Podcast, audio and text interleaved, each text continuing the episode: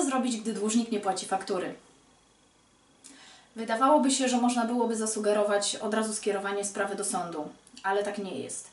E, dłużnicy są w różnych sytuacjach finansowych i nie zawsze skierowanie sprawy do sądu jest rzeczywiście pożądane. E, dobrze, gdy wiemy, jaka jest sytuacja dłużnika, dobrze, gdy wiemy, mm, jaki jest e, kapitał zakładowy, czy jaka jest ogólna sytuacja na dzień dzisiejszy, bo czasami zdarza się, że po przeprowadzeniu procesu sądowego niestety nie da się i tak wyegzekwować danej wierzytelności. A więc co należałoby najpierw zrobić? Często zdarza się tak, że jeżeli wysyłamy samodzielnie wezwanie do zapłaty, to pozostaje ono bez odpowiedzi. I niejednokrotnie zdarzyło się, że faktycznie, gdy pod wezwaniem do zapłaty podpisał się radca prawny czy adwokat, w takiej sytuacji przynajmniej otrzymywaliśmy odpowiedź, a niejednokrotnie również zapłatę. I yy, należy uczulić rzeczywiście, że E, ten pierwszy krok, ten pierwszy, ta pierwsza dynamika już e, na samym początku, kiedy dłużnik zalega z jakąś płatnością, nie należy tego, tego bagatelizować. Nie zawsze też ważne, nie zawsze też należy sprawę skierować do sądu, dlatego że nie zawsze jesteśmy skłonni do tego, żeby prowadzić postępowanie przed sądem na przykład odległym o 200 km od naszej siedziby. Ale to wszystko oczywiście możemy określić w umowie. Czyli tak, wzywamy dłużnika do zapłaty. Dłużnik niestety nie płaci. Wzywamy dłużnika do zapłaty za pośrednictwem prawnika. Dłużnik nie płaci. I w takiej sytuacji mamy kilka rozwiązań. Możemy oczywiście ponowić to wezwanie.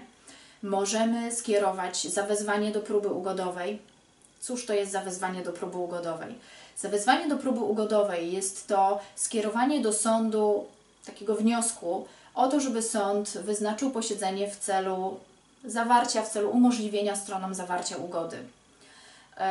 No nie ukrywam, że dość rzadko zdarza się, żeby ten dłużnik pofatygował się do sądu i e, zawarł ugodę, ale co mamy dzięki temu? Po pierwsze, zawezwanie do próby ugodowej powoduje przerwanie biegu terminu przedawnienia tego roszczenia. E, I jest to dość istotne w sytuacjach, kiedy są e, bardzo skomplikowane, kiedy jest na przykład bardzo skomplikowany stan faktyczny i sporządzenie pozwu wymagałoby znacznego nakładu pracy, a przykładowo klient zgłasza się do nas w ostatnich dniach przed upływem terminu wypowiedzenia, e, terminu przedawnienia. Jest to e, doskonała rzecz, jeśli chodzi rzeczywiście o szybkie skierowanie sprawy do sądu i za niską opłatą sądową. E, opłata sądowa w, przy zawezwaniu do próby ugodowej e, jest niewielka, to jest e, kilkadziesiąt złotych. I w takiej sytuacji rzeczywiście często unikając konieczności ponoszenia opłaty sądowej standardowej, która wynosi 5% wartości przedmiotu sporu, możemy szybko spowodować przerwanie biegu terminu przedawnienia.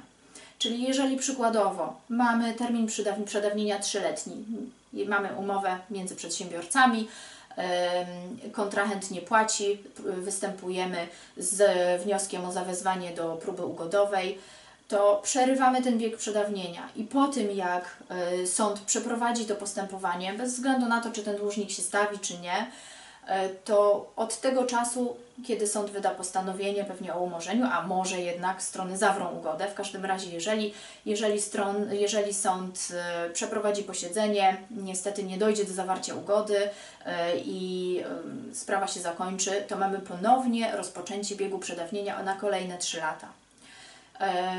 Co możemy oprócz tego zrobić? Możemy oczywiście wystąpić z pozwem do sądu.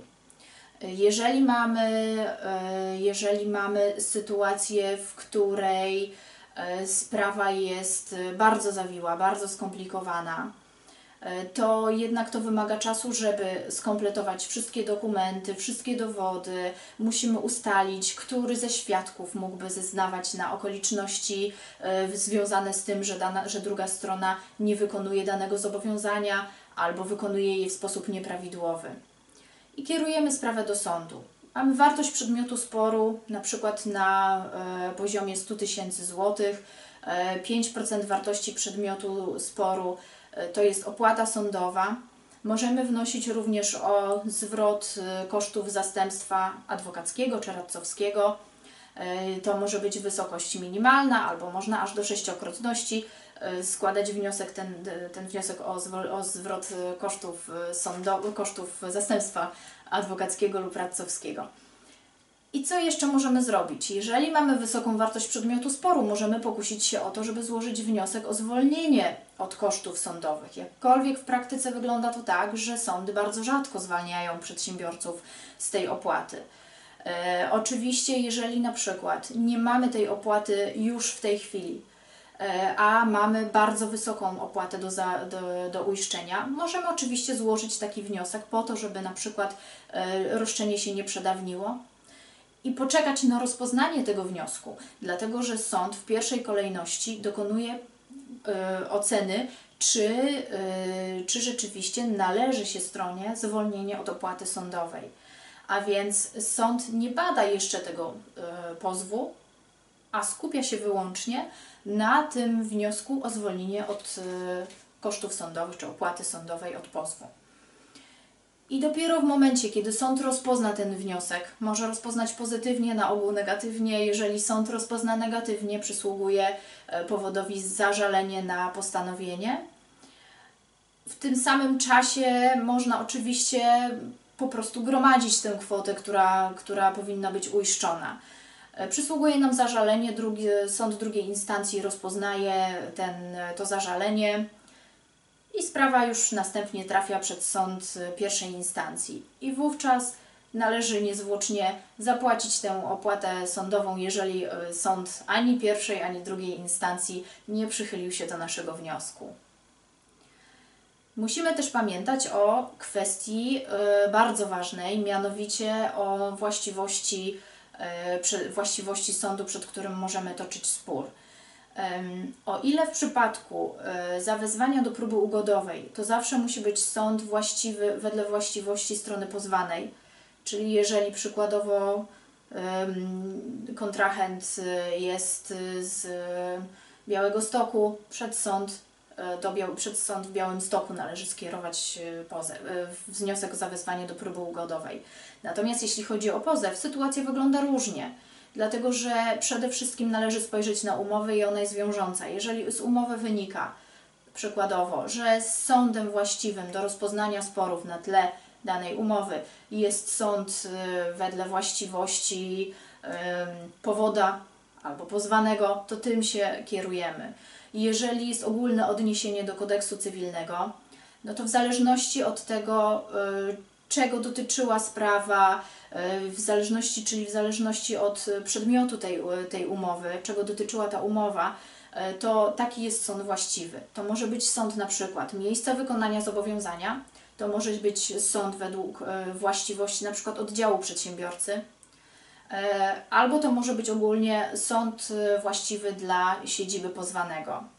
Także wszystko zależy od tego, jaki to był stosunek prawny.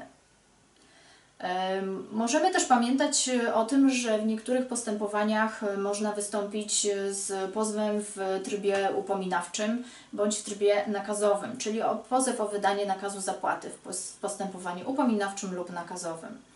W postępowaniu upominawczym kier- kierujemy takie pozwy, które na przykład dotyczą zapłaty za faktury, za wystawione faktury. I tutaj y, jest to taki specjalny tryb. Sąd wydaje nakaz zapłaty w postępowaniu upominawczym, doręcza go drugiej stronie i druga strona ma obowiązek w terminie dwóch tygodni wnieść sprzeciw od tego nakazu zapłaty. Czasami się zdarza, że ten nakaz zapłaty uprawomacnia się dlatego, dlaczego?